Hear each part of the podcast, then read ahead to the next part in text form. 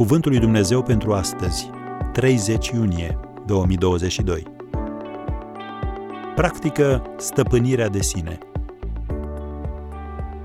Păcatul să nu mai domnească în trupul vostru muritor. Romani 6, versetul 12. Apostolul Pavel a lăsat scrise aceste cuvinte, Roman 6, de la versetul 11, Socotiți-vă morți față de păcat și vii pentru Dumnezeu în Isus Hristos, Domnul nostru. Deci, păcatul să nu mai domnească în trupul vostru muritor și să nu mai ascultați de poftele lui. Să nu mai dați în stăpânirea păcatului mădularele voastre ca niște unelte ale nelegiuirii, ci dați-vă pe voi înși vă lui Dumnezeu. Am încheiat citatul.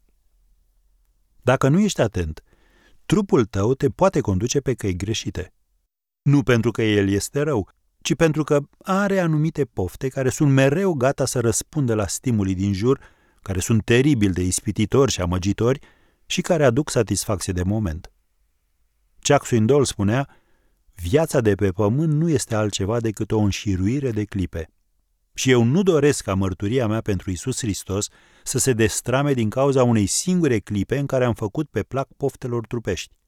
Nu vreau ca vreun moment de mânie sau de mândrie ori de poftă să arunce vreo umbră asupra unei vieți întregi de umblare cu Domnul.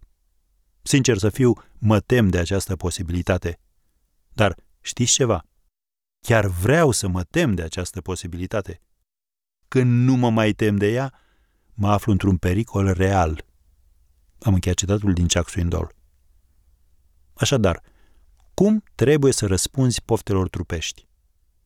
Singura cale este să faci din cuvântul lui Dumnezeu codul tău de conduită și să refuzi orice compromis. Și dacă ai nevoie de un model, nu vei găsi altul mai bun decât Domnul Isus.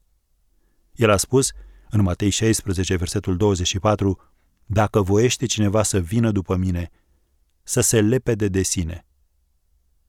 Încearcă și caută o ocazie de a te lepăda de tine însuți într-un domeniu mărunt și vei fi surprins să descoperi cât de greu este.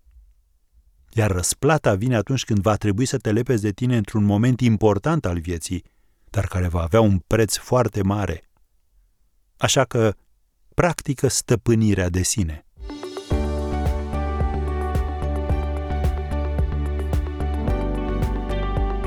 Ați ascultat Cuvântul lui Dumnezeu pentru astăzi, rubrica realizată în colaborare cu Fundația SER România.